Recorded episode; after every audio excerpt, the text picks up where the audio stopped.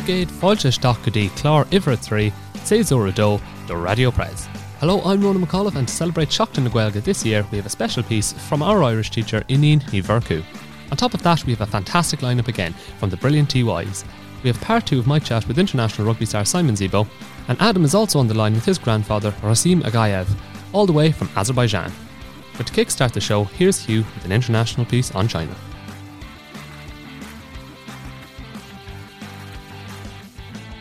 Hello and welcome. I am Hugh McCarthy. Ever wondered how the most populated country on earth gets away with barbaric atrocities every day? Well, here's how. Firstly, kill everyone who disagrees with you. You may have heard in the news recently that famous tennis player Peng Shuai, 35, has been seen in public since accusing former Chinese Vice Premier Zhang Gaoli of sexual assault in a social media post earlier this month. A clear example of the Chinese government using their power to stop any accusations, true or not. This may sound like a bizarre thriller movie, but this is indeed reality. A statement from UN experts, including Mr. Ahmed Shaheed, Special Rapporteur on Freedom of Religion or Belief, and Mr. Nils Melzer, Special Rapporteur on Torture and Other Cruel, Inhuman, or Degrading Treatment, on the disgusting abuse of the Uyghur Muslims. According to the allegations received, the most common organs removed from the prisoners are reportedly hearts, kidneys, livers, corneas, and less commonly, parts of livers. This form of trafficking with a medical nature allegedly involves health sector professionals, including surgeons, anesthesiasts, and other medical specialists. At the beginning of April 2020, an allegedly racially motivated compulsory quarantine was imposed on many African people in Guangzhou, the capital city of Guangdong province on the southern coast of China. The Chinese government has denied any allegations of racism. The shocking measures were first reported by CNN, which exposed how the anti immigrant laws had led to some African expats in the city being forcefully evicted and ending up homeless. Peng Shuai, Uyghur Muslims, and blatant racism, what other horrible and controlling acts can this country perform? Well, the social credit system, for one. China's social credit system has been compared to Black Mirror, Big Brother, and every other dystopian future sci fi writers can imagine. The truth is much more intricate, and in some ways worse. The idea for social credit came to light in 2007, with projects announced by the government as an opt in system in 2014. China's social credit system expands the idea of a credit score to all aspects of life, judging citizens' behaviour and trustworthiness. Caught jaywalking, don't pay your parking ticket, play your music too loud in the bus, you can lose certain rights, such as booking a flight or even a train ticket. Alongside the possibility for abuse of power, the knock on effects of nationwide surveillance, and the likelihood of incorrect data, Mareike Ohlberg, research associate at the Mercator Institute for Chinese Studies, notes that a few bad marks in a social credit record could spark a negative spiral. Once you're in a low category, it makes things difficult, she says. I see a huge potential for negative spiral. Such a system could further divide society, creating classes of people depending on their social credit. And this is where comparisons to TV shows arise. China has been giving a free rein to do what they see fit, with little scrutinization, and this needs to stop. If this doesn't happen promptly, China could lead us all to Armageddon. That's it. Armageddon out of here. Thanks for listening. Back to you, Ronan.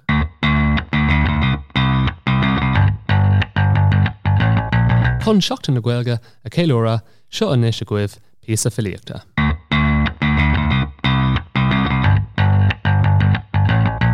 Is mise in Univerchu is múntar ghilga mé agus táman seo inniu chun dána léamh an tarachír le Martino Diron. Far glánaré de gimseán spáda, sa gúna séh lé. Bin an um san arachír. Far caiimh clíomh dá rim is an ammanhearg ag lonrú. I datnamh gréine ar dúirling bháin nihreach an raach san airchéir. Man ná lochan in irtar díorrá a ggótaí chrappa, scálaí híos fuú, táhreach síoch san airchéir. Tull bholí fána ag madí róha, churach lán déisc ag teachlan cladig, ar ormhirháil in neir lé san.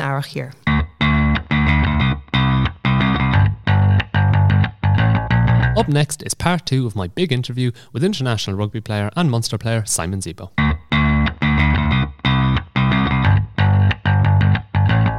Simon. Thanks so much for coming on our show today. My pleasure. Um, Thanks for having me. If you could talk to obviously the senior cup team in Pres, I mean, a lot of those guys would have ambitions, and there's there are guys that are on the Bowen Shield squad and the Junior Cup squad and McCarthy Cup squads that are all aspiring really to play for Munster or for Ireland someday. What would you be saying to them? What advice would you be, I guess, giving them if if you were just having a one-on-one conversation with them about the steps in a rugby career on, on the milestones and and all of that what would you be saying to them is the most important thing to bear in mind There'll be bumps along the road, you know, and you have to, I suppose, not giving up. If you really, really want to to pursue it, you can't just uh, if you have like a month or two months or six months of stuff not going your way. You have to be incredibly determined to be a professional rugby player. Everybody says, "Oh, I could have been this or I could have been that," but there's a reason why they weren't, you know. And a lot of it comes down to determination, having the balls to to do it, you know, and going out and getting what you want, perfecting your craft, you know, practicing on your skill set every day, thinking about the game all the time. It's an elite level job, you know. It's not something that you you can zone in and zone out of. It's all or nothing really. So I think giving it your best best shot is the only way that you will one make it or two be happy that if it doesn't go your way that you at least gave it everything you had and then you put that energy into something else the more suited to you and then i mean obviously you know rugby is one of those sports that physically it has a massive impact on you. Um, I mean, I've, I was watching Rugby Joe with um, James Haskell and Mike Tindall, and James Haskell was saying that you know every day he was coming home from training, and there were days that he was in savage pain and days that he wasn't. And but I guess is there a bit of the love of the game that really takes over that you can push through all that pain, or if you do want to become a professional player, does your mindset really have to be just made of steel? Is is is that it? Like, um, or is it is it kind of not for the faint-hearted? I guess. Yeah, it's it's it's it is a tough game. It's a brutal game. Like you, it's car crash stuff every weekend. Um, but I suppose when you get to the stage that like James Haskell was describing there, he he was probably in his late twenties, early thirties when th- this was happening to him. I suppose, and the older you get, the more you get to know yourself and know your body, and you can manage yourself in different situations. And something for him might have been just maybe taking it down five percent in training and not going too hard into contact to make sure that you save your juice for weekends. You know, there's always tweaks that you can learn and uh, tweaks that you can make to to make the ride a bit more smoother. I suppose find like knowing what it is that makes you tick earlier will put you in a better position later than to not suffer what he was suffering. So it's very important to to know, yeah, what makes you tick and who you are and how to get by so that your best performance isn't on a Tuesday or Thursday. It's on a Saturday. As a player, you know, before a game, Mhm. how much about bringing your best? How much of it is mental, and how much of it is physical? Um, I think it, it depends on the individual. For me personally, it would be ninety percent mental, probably ten percent physical. Um, for other players, for example, like uh, Keith Earls or an Andrew Conway, they like to you know do a lot of gym and and uh, clock up a lot of meters in training session to feel good, or do some speed work before games, or powerlifting, etc., etc so that they feel fresh. And for me, I, I'd like to, you know, engage with the mental side of things a bit more and just kind of zone out and relax and, you know, spend time off my feet. Sometimes I might have to go to my family and just forget about rugby. And as I was saying earlier, it's you, you grow to learn more about yourself the more you play and the more, uh, or the longer your career goes on. And, um, for me, learning that the mental side was more important than, you know, physically training well that week or, or or feeling fresh physically. So um, yeah, I it, it varies on the individual for sure. And then, how do you, for instance, I mean, obviously going to Twickenham to play England or something like that. I mean, that's a daunting task. Mm. How do you mentally prepare for those big games in front of a big crowd, like eighty thousand people in Stade de France? Is is it a very different mental process to prepare for, for instance, a Champions Cup game with Munster? Or an international game against England. No, you you try and stick to the same preparation and not to I think when you change your preparation from week to week and you try and elevate a certain game more so than another game or, you know, ch- value the importance level differently, that's when you kind of find yourself undone then when you go from an international back down to a club game. You could find your motivation lacking or, or what have you. So for me, I just try and and take each game as it is, and you know, build excitement for you know, for example, going to Twickenham. I just get really excited at the the thought of the occasion and running out, whether the crowd's with you or against you. You play rugby to enjoy yourself, you know, and sometimes along the way you can forget that. But for me, enjoy a huge part of my enjoyment is playing in front of crowds and people and trying to entertain as best I can. Obviously, winning is the the primary goal, but uh, trying to have fun and enjoy yourself. I try never to forget that. No matter if I'm eight or nine years of age or 28 or 29 years of age, it's it's the reason why I play the game is because I enjoy doing it. So trying to enjoy myself as much as possible for those occasions and getting excited for them would be number one. And I know it might seem like a small thing, but at obviously at international level, the one are the big difference. That being extra switched on. How do you avoid not sleeping at night before a game? You know, how how do you how are you not just tossing and turning all night long thinking about Twickenham? How do you make sure that you're completely rested and completely zoned in and fully focused? Yeah, yeah, it, it, it that's that's that's a tough part, you know. But you you can't get too bogged down about it if if you don't have a good night's sleep the night before a game. It is what it is. You just wake up and you you potentially try and nap the following day. But these kind of things you try and keep them in your control as much as possible. But if some things go outside of your control, then you know, um, I suppose you just have to roll with the punches. Um, but you try and stick to the same process, and it, it, like for yourself, maybe you haven't played in like a Twickenham, for example. So in your eyes, you might be like, "Oh my God, how would you ever get to sleep?" But the more experience you get of playing in the big games, and for me, it started at senior cup level. The more experience, the more you get used to yourself, and you find what works, what doesn't work, and if I do X, Y, and Z, maybe I won't sleep, or you know, uh, you know, the list goes on and on, and you incorporate recovery into all these things, and the more games you play, the more you know how to to get it right, and and uh, at this stage of my career, I know how to get a good night's sleep, for example, before a big game, and maybe at eighteen or nineteen, I I didn't, and it might have you know, one week been good, another week been really bad. So it's just experience, just like anything else. The more you play and the more you get exposed to these kind of situations and scenarios, you more you get used to it. And then, for instance, in the build up to any big game, for instance, the Six Nations Grand Slam decider, for instance, I mean, is are are the players in the Ireland camp, the more experienced guys, are they helping the younger guys to kind of to settle in? Are they are they helping them with their mental prep, or is everyone kind of left to figure it out themselves a bit. No, absolutely. Like you, you'd help um, as many of the young lads as possible. Everybody gets some help, you know. Like if it's your first, second, or third cap, and you could be playing a huge game or Grand Slam decider, as you said. You're you're going to try and make young fellas feel at ease and feel more comfortable within the environment because we were all in that situation. We were all one, two, or three cap internationals where you know that person's going to be really nervous the night before a game or the week of a game once your name gets named out by the coach. The butterflies start to come probably a bit too early and you just these emotions are probably out of your control a little bit as i was saying previously. It's all about learning how to control them and the more experience you get the easier it becomes. But the older lads would definitely help some of the young guys feel relaxed, feel at ease, you know, try and keep the environment a bit jovial, joke, have a joke here and there, and just so the stress levels don't build up too early and um, you can exert your energy on the pitch as opposed to playing the game in your head the night before. And then I've got to talk about obviously um, on TikTok the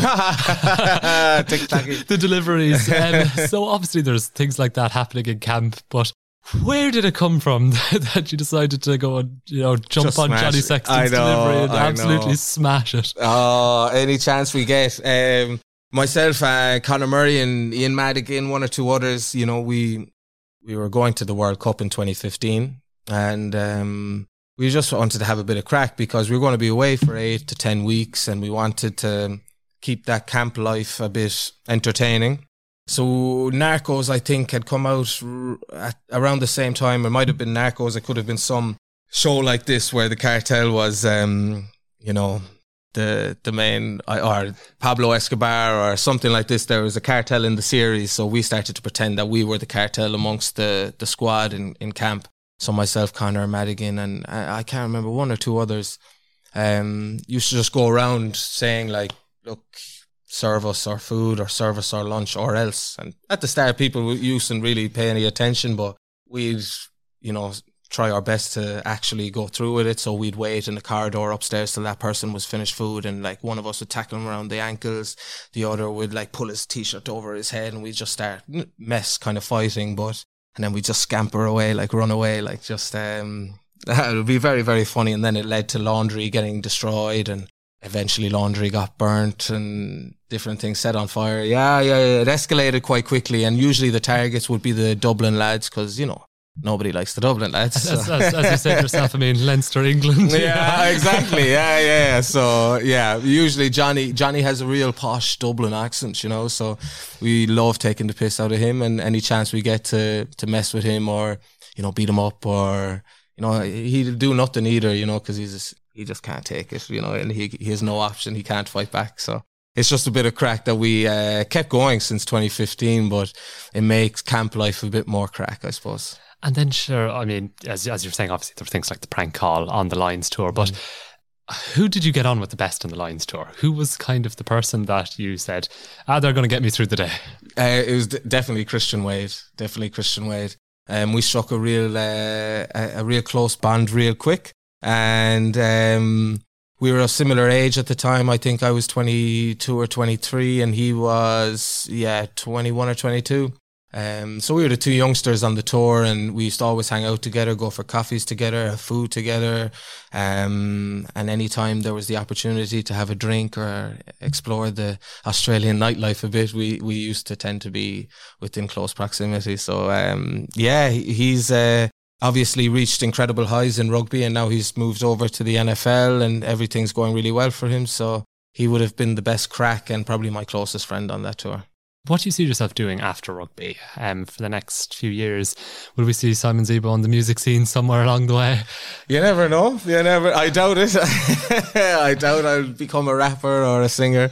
Um, I do love music though. Um, my brother-in-law's in a in a band called Hermitage Green, so I'm constantly around him and uh, around music, and you know they're practicing and things like that. I have a few friends in quite a few bands, like Kodaline, Snow Patrol. I know like a good few people involved in music, um, some French rappers and singers as well. So yeah, it would be a passion, but or a hobby, you know, just to to sing a little bit. I, I performed one time with Hermitage Green up at a festival in um in Dublin, I think it was, or Meath. Um, Kaleidoscope it was called, and that was really really cool. It was like playing a match in front of eighty thousand people. You know the kind of atmosphere and the buzz you get from performing, but going down that route as a career, I don't think will be for me. I think I'll, I think I will potentially go into business. I'll, I'll go do a bit of property. I'll do a bit of media. I'll do a, a mix of things. Um, but importantly, I'd like to be around quite a bit or be in control of my schedule so that my kids get a lot of a lot of my time as well. So managing the balance of work life and family life is important and will remain after I finish. And what is it that most guys do? Um, if like once most of the guys on the current Munster rugby team retire, what what's the usual career path that most of them take after rugby? Yeah, there, I don't think there'd be one usual career path, but like I think a lot of boys have degrees and things like that, which is very important. And and Billy, Billy Holland, for example, who recently retired, has a degree in finance, I think it is, or accounting and he's gone into now he's selling mortgages and things like that with his father in uh, a company based in Cork. And you know the transition, I think having gone to college and studied what you think you want to do post rugby helps a little bit. Now it could have been something completely different, and many others might study one thing and want to do something completely different at the end of their career. But generally, anybody who I've seen have a college degree in something tends to veer that way post rugby as well. And would you see yourself going back into rugby in some shape or form through coaching or something like that, or getting involved in maybe one of the under twenty setups or the Munster Academy? Would you see yourself doing that at all? I don't. I don't know. I. I like. I know how much work goes into being a professional coach. Um, I have really good relationships with all my coaches. Yeah, I know how much work goes into it. I know the hours and hours spent on video analysis and the you know the work that goes involved just just into putting a training session together. Um, so wanting to be you know there for my family and my kids as much as possible, as well as working. I think coaching would be difficult to to maintain that balance, um, just because of the hours that you need to put in. It would be like being a professional rugby player, except way longer hours. So um, Yeah, I don't think I'd go down the professional route of coaching. Maybe it might help out at Cork Con or something like this. But yeah. And will any of your kids end up going to press, do you think? Yes, two of them for sure. Um, my son Jacob is going to be seven in May, so he's probably about five or six years out. Um, and he'll definitely be in here. You'll probably be gone, actually, all you boys. And then my, my youngest son Noah is is two, so yeah, hopefully we'll, we'll still be in the country. My wife is Spanish, so I think somewhere down the line she'd like to move back to Spain, but I think when the kids are a little bit older, not so young. So um, I'll definitely have two boys coming in here for sure. Anyway, Simon, I'd like to thank you so much for coming on the show. Thank you very much for having me, and you're a fantastic interview, and you have a very bright future ahead of you.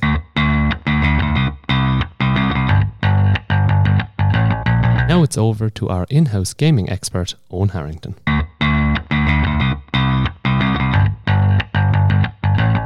Hello and welcome. I'm Owen Harrington, and today I'll be talking about the newest game released by Arkane Studios, Deathloop.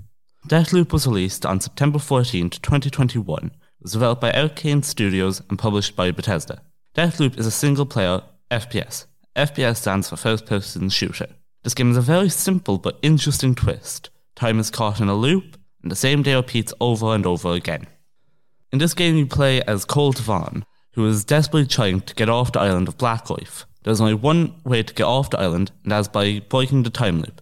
This can be done very simply by killing the eight leaders of the island. The game refers to these leaders as visionaries.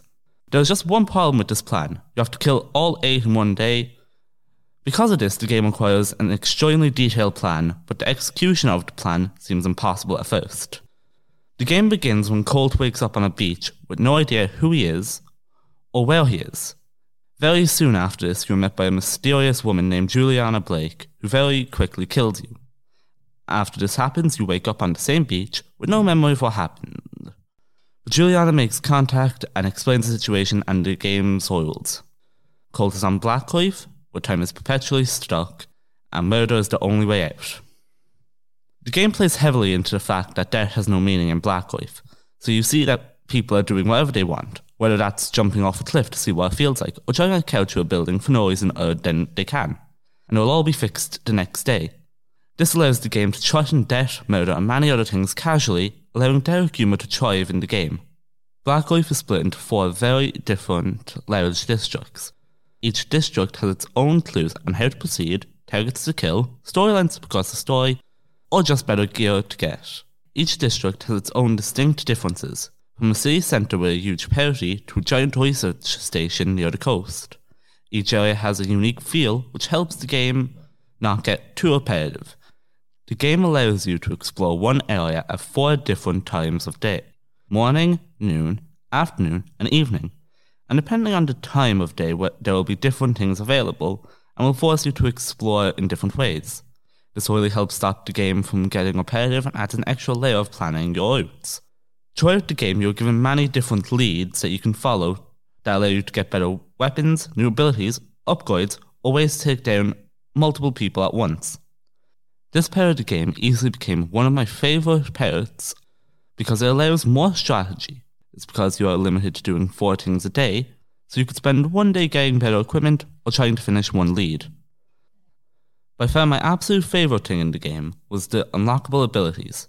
The game calls these abilities slabs, you get these slabs by killing the visionaries, and each one has its own unique power. There are five slabs the Shift, the Aether, the Nexus, the Havoc, and the Kinesis slab. The Shift slab allows you to teleport a short distance, the Aether allows you to briefly turn invisible, the Nexus links enemies together so that the damage one takes is done to all, the Havoc increases damage you do and lowers the damage you take, the Kinesis slab allows you to throw enemies around using telekinesis. These abilities add an extra layer to combat, whether it's more movement options giving yourself extra damage, or flinging enemies around the place to avoid damage. You are only able to equip two of these slabs at a time. Personally, the two I use are the Shift slab and the Kinesis slab because they help avoid damage and give fun alternatives to just shooting enemies. This doesn't mean that they are the best abilities, because someone else could say the Nexus slab is better than the others. Another person could say that the Havoc and Aether are the best when used together because you can avoid being hit and deal more damage. The best way to decide what ones to use is to pick the ones that allow you to have the most fun while playing. The last thing this game has up its sleeve is an online component. In this mode, you play as Juliana Blake and invade other players' games with one goal to kill the player and stop them from progressing. While playing the single player mode, another player can join your game, and when they do, they lock your exits from the area, and you then have to kill the invading player to unlock the exits.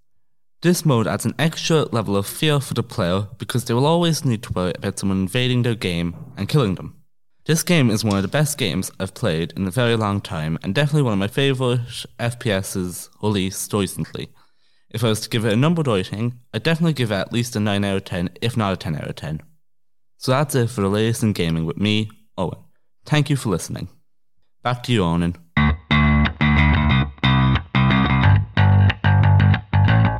Talking about life growing up in the Soviet Union is Adam Hartley's grandfather Rasim Agayev, who is on the line all the way from Azerbaijan.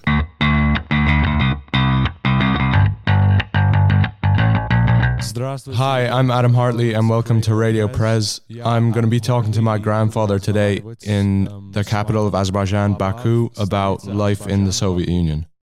So, Baba, you're 81 now. What was your education like in the Soviet Union as a child? Education was all inclusive, compulsory, and free. What do I mean by all inclusive? For example, in my neighborhood, there were orphans whose fathers died in the war. I remember one boy who lost both his parents and his grandmother had to look after him. Despite all this, we all learned in the same class. My father was a judge, quite a highly respected job at the time, and yet we all got a free education together. Children who were orphans, oil workers, and fishermen's children. We couldn't even imagine having to pay for an education. In my family, there were seven of us. But our neighbor, whose father died in the war, went to school with us also. And I remember we were the biggest family in the school. When we would stand for the roll call in the morning, there were four sisters and three of us brothers. So education was absolutely compulsory. There was no, I don't want to go, or I can't go. You had to go whether you liked it or not. That's right. It was required and free. I remember already when I was working, and even if you were born already, so not in my youth, then the first people who would offer a paid education came around, and it began to become more popular. Okay, and as a boy in the Soviet Union, was there freedom of religious expression? The government, the Soviet Union, was a secular, atheist state so belief in God wasn't accepted. For example, in school, nothing religious was taught, but at the same time, religion existed independently. Where I grew up, there was a church and a mosque, and you remember in the city, there was a synagogue near our apartment? So, religion was preserved. People came and went, and they had what they needed to practice their faith. But there is one detail. We were school children, and it was disapproved of. Not that it was forbidden, but we didn't go to places of worship, as it would have been frowned upon. Why? Well, my dad was a government official. If they found out at work that his son was going to church, this would have been disapproved of, and there could have been repercussions. However, if I was the son of a layman, say an oil worker, They lived peacefully and did as they pleased, as their faith had no wider influence. However, as my father was a judge, he was a government official who had to follow government guidelines and not to allow religion to influence his lifestyle and career. Another thing is, we had a traditional holiday, Novruz Bayram, which you remember. It celebrates both the new year and the coming of spring. I remember we followed all the traditional customs. However, my dad, he didn't let us light candles. He let us do everything else, just not that. Хорошо. И третий вопрос – это место и роль языков в Советском Союзе. This is one of the most important aspects of my life because we first lived in the city, but then moved not too far out, as my dad was designated a new district. Here there were a lot more Russian speakers than there were in the city, as there were simply more Russians and Ukrainians. I remember there were even Germans. So everyone was talking Russian, but I didn't know a word. So I learned Russian outside when I was playing with other kids, hide and seek, and the likes. So when the question arose what language I would learn, my older brother, uh, Shingis, he said he knows Russian and he's proficient. Let him go to the Russian school. So there I went. My three older siblings, who all went to school before me, all went to the Azerbaijani sector. However, starting with me, we all went to the Russian sector. The times were changing. And how old were you when you went to school? I was seven, so that would be 1947. Okay, Baba. And in the Soviet Union, especially in Azerbaijan, were you free to learn both Azerbaijani and Russian? Yes, but my Russian was weaker. As it's one thing to talk while playing games outside, and another to study in the language. My mother also didn't speak Russian very well. And at the parent teacher meetings, the teachers specifically invited her out of respect as the wife of a judge to speak separately. The teacher would say, Tell your mom that you're a well able student, but a bit of a hooligan. My mom asks, What's she saying? And I told her how she was saying that there was no other student like me, truly one of a kind, intelligent and extremely well behaved. So, in Azerbaijan, under the rule of the Soviet Union, you could learn in Azerbaijani and Russian. Yeah, yeah, yeah, yeah. No, my older brother went to school and learned in Azerbaijani. But when he went to university, it was recommended that he study in Russian. Baku was different to other cities because it was such an international city. There were so many multilingual communities. The ability to learn and speak in Russian got rid of the language barrier and allowed all these different communities to communicate with each other, while their own languages, like Azerbaijani, coexisted alongside the state language across the whole Soviet Union. Okay, Baba, I think that went really well. Thanks so much for your time. See you soon.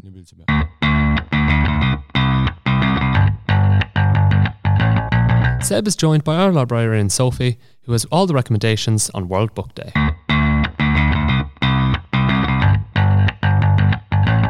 Hello, welcome to Radio Prez. I'm Seb O'Donoghue, and with World Book Day approaching on the 3rd of March, I'll be reviewing Jodi Picoult's novel, Wish You Were Here. For those of you who don't know, World Book Day changes lives through a love of books and shared reading. The mission is to promote reading for pleasure, offering every child and young person the opportunity to have a book of their own. Reading for pleasure is the single biggest indicator of a child's future success. more than their family circumstances, their parents' educational background, or their income. We want to see more students in Pres, particularly those who've not read that much before, to develop a great interest in reading for pleasure and for enjoyment. In this book, we take a closer look behind the curtains of the hysteria, mania, and pandemonium caused by COVID as it rampaged through the streets of New York. We are immediately thrown into the picturesque life of Diana O'Toole, who seems to have everything a dream job, a beautiful home, and a loving partner, Finn. However, just as a couple are about to jet off to the scenic Galapagos, with Marge on the horizon, disaster strikes. COVID emerges, and Finn, a successful doctor, has to stay behind to fight the outbreaks of the virus that threatens to consume the city. He tells Diana to still go on her holiday. What happens next throws her world upside down forever. Jodi Picoult, a number one New York Times best-selling author, from New York herself, and has sold around 40 million books worldwide. Wish You Were Here is Picoult's 25th novel, and in my opinion, this book is well worth a read as it depicts the madness of COVID in a unique twist. What makes this book stand out, what makes you want to read it, is introduction of COVID, a new concept that has been scarcely used by authors nowadays. This will surely change as COVID has dominated life for the last two years and will be the trend of new books being released, as Pickle describes the collapse of her native New York. That will end it for this review. I'm Seb O'Donoghue, and I strongly advise you to read Jodi Pickle's Wish You Were Here. We've got the school librarian here to talk to us about World Book Day, the value of the library, and how it can introduce us to new books we had never encountered before. Hi, Sophie. Can you introduce yourself to us and tell us about what you do? Hi, I'm Sophie McKenzie, and I'm the school librarian here in Pres. It's my job to keep school reading for fun instead of just reading for homework. It's a bit like World Book Day every day here in the library, honestly, because you can get books for free. There's something here for everyone, and no one is going to hunt you down and make you write an essay on what you're reading.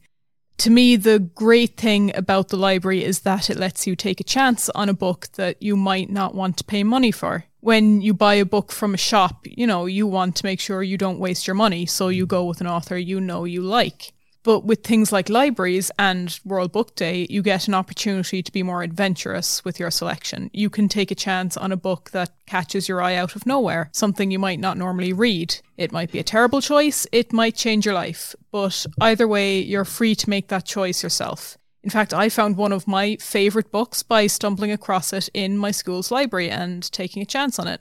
Really? So tell us more about this surprise favorite book that you found in the school library. What was it? Would you recommend it here to students in Pres? Well, that book would be Melmoth the Wanderer by Charles Maturin, who was actually Oscar Wilde's great uncle. It's a gothic novel about a man who sells his soul to the devil in exchange for a long life, and he wanders the earth searching for other people willing to sell their souls, and he brings terrible misfortune wherever he goes. Uh, I'd say it's a good choice for older readers, not because it's particularly horrifying or inappropriate, but because the vocabulary is fairly advanced. I remember struggling with it when I was 16. I needed a dictionary for words like welter and exculpation. Uh, the way the story is told is also baffling. Wow, I'd like to think my vocabulary is pretty good. That's taking it a bit too far.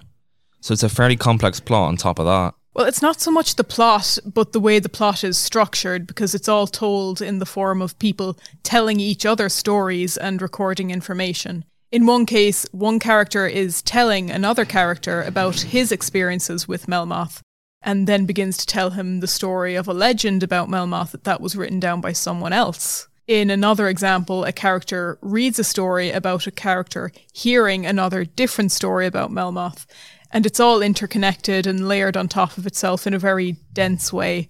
In fact, a lot of the storytelling techniques in Melmoth the Wanderer are similar to modern approaches to horror. The way the story relies on accounts that were left behind by people who survived encounters with Melmoth is pretty much the Victorian novel's version of a found footage horror film. When you think about it, it's basically a curious person trying to piece together the truth about horrible events by looking at old recordings of what happened and getting drawn into the story. From what I'm hearing, Melmoth sounds like the Blair Witch of his day. Well, that might be stretching it a fair bit, but it certainly made an impact. Melmoth as a character had so much influence that he's inspiring authors right up until the present day. In 2018, best selling novelist Sarah Perry wrote a retelling of Melmoth in which a woman is cursed eternally for denying the resurrection of Jesus. Uh, authors as well known as Nabokov, Hawthorne, Lovecraft, and Moorcock have all praised Melmoth the Wanderer as a novel and made references to the character in their work. Uh, when he was imprisoned in Reading jail, Oscar Wilde described himself as Melmoth. In my opinion, Melmoth the Wanderer deserves to be remembered as one of Ireland's most important literary contributions to horror, right next to Dracula. So you can just stumble across a wild story like that on the shelves of your local library? Do you feel the amount of long running series like Diary of a Wimpy Kid or Percy Jackson mean that young people are taking less risks when it comes to reading and not taking chances on weirder titles like Melmoth? I think there are a lot of reasons why Melmoth never took off with young readers. Uh, remember words like exculpation and welter and all the dictionary use I mentioned. And in terms of book series, I think to be able to hold the interest of a reader across an entire series, you do have to be at least a little bit of a good writer. I've read a lot of series and trilogies that have remained favourites, like the Lord of the Rings trilogy and the Adrian Mole books. And I think people don't read series like this just because they're unadventurous readers or because they're a known quality. Uh, a lot of these books in these series are just good in their own right. I think people return to them because they genuinely like reading about these characters and these situations. Beyond that, having a comfort zone as a reader can actually be a good thing because it means you know what you like, and that can help you branch out and look for books that offer something similar. Okay, so book series do have their benefits, but I personally prefer one off books, especially thrillers, because I feel like the pacing of books like these are a lot better. Would you say that these standalone books are less popular in the library? Have they been eclipsed by the series like Harry Potter? Uh, not at all. In fact, some of the most popular books in the library are books written by Michael Morpurgo and David Walliams, and they generally don't write series. Their books are not connected to each other. But students know exactly what they like about these books. In the case of Walliams, they like the humour and they like the themes of Mor- Michael Morpurgo's books. And that consistency is valuable to readers, I think. It's what they like about series like Harry Potter, but without the sense of having to read the next book to finish the story. The books are self contained, and therefore, as you said, the pacing is much quicker and more exciting, I think. There are also plenty of great standalone thrillers for older readers here in the library. Michael Crichton's Jurassic Park and Le Carre's spy thrillers are eternal favourites, and I imagine the excellent pacing is part of the reason why. Okay, so it sounds like variety isn't a problem at the library. Speaking of variety, this year's World Book Day has some interesting new additions to the list of token books this year. Do you think the book choices this year will appeal to young readers, or is the selection too narrow and out of touch? Honestly, I've always respected the variety of titles you can get for World Book Day token books, and this year is no different. You've got funny books, fantasy stories, action, non-fiction, mystery, the works. Uh, we even have an Irish language book in the lineup for the first time. That's great. Now that might be good for variety, an Irish language book. But do you think kids will actually want to read that, or it just be a pick for enthusiastic Irish speaking parents? Well, on one hand, it might be that some readers would feel unfamiliar with casually reading books through Irish. Maybe they associate it too much with schoolwork. On the other hand, there are students who would be drawn to the novelty and the challenge of it. Uh, on top of that, the story of the king with the horse's ears, which is the story the book is adapting, is a classic Irish legend. And of course, the illustrations by Shona Shirley MacDonald will be a big draw for younger readers. Either way, I'm just very glad that there are more options for Irish language books out there getting attention. A young person today looking for good Irish language books honestly doesn't have the best selection, and I'm sad to say that that goes for the school library as well. We do have an Irish language selection here, but they're all a bit outdated, if you ask me any opportunity to get more up to date Irish books is a good thing, in my opinion, regardless of whether it's the most popular pick or not. Not everything is a popularity contest, you know, there's something to be said for niche stuff that only a couple of people like. So, your motto of the library is that variety is king? Yeah, I'd be happy to put those words above the door. Uh, every reader is different, and like I said at the start, the best thing about the variety of the library is that it means it can surprise you. So, this week, especially in the spirit of World Book Day, I would recommend everyone branch out in their reading. Uh, we have extra book tokens here in the library, and you can exchange them for one special book at Eason's and Waterstones in town, or at any participating bookstore. And if the special token books don't take your fancy, the tokens can always be used to get a discount on any book you like. So take a chance and go on the hunt for a weird book out there or right here in the library. Uh, I'll be on hand here to help you find something new and keep an eye out as well for special school events in the library to keep up the World Book Day spirit. Well, that's it for World Book Day. Thank you, Sophie, for joining us. Thank you for having me. Back to you, Ronan.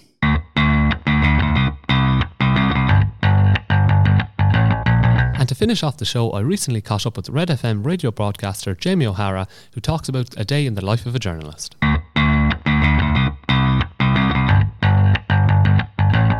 Hello and welcome back to Radio Prez. My name is Ronan McAuliffe and I'm here with Jamie from Red FM. So, Jamie, can you tell us what you do in your line of work? Hi, Ronan. Uh, thanks for having me.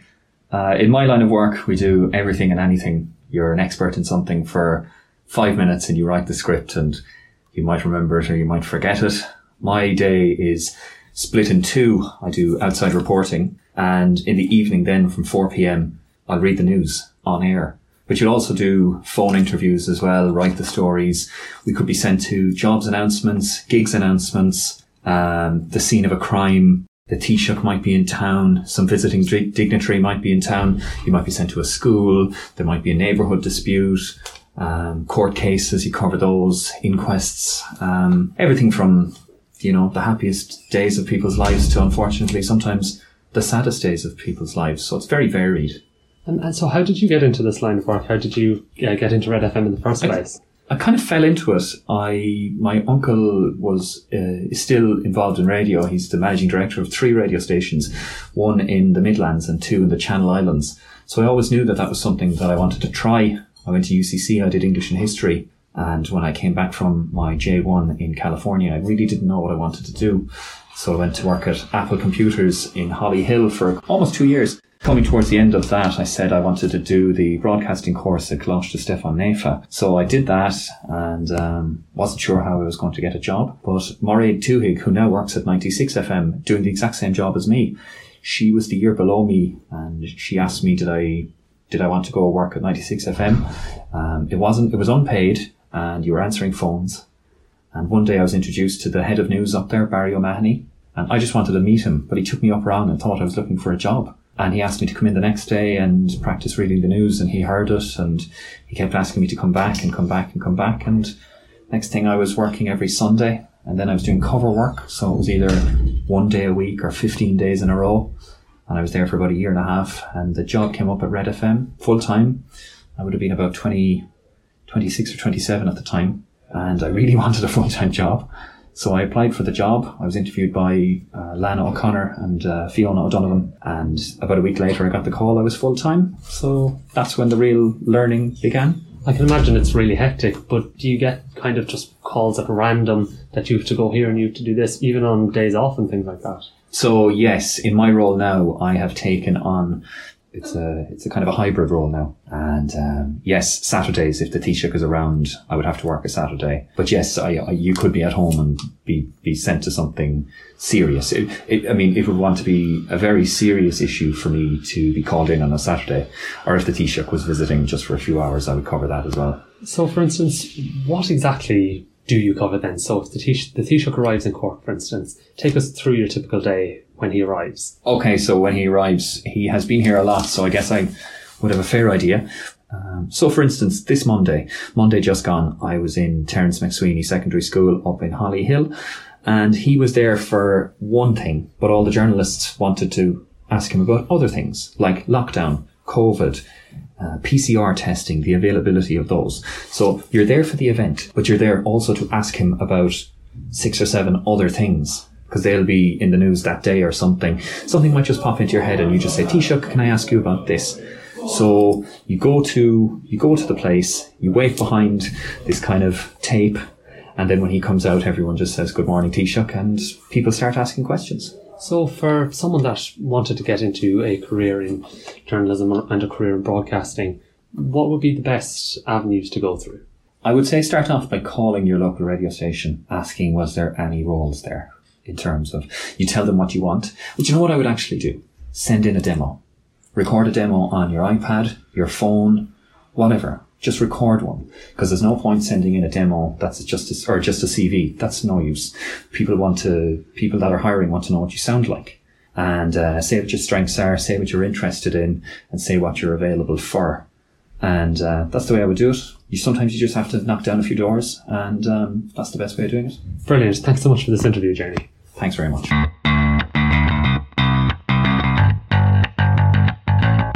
That wraps up season two, episode three of Radio Prez. Thanks as always for listening. I've been Ronan McAuliffe, and I hope you tune in to season two, episode four, which will be on the way very, very shortly. Slán agus beannacht.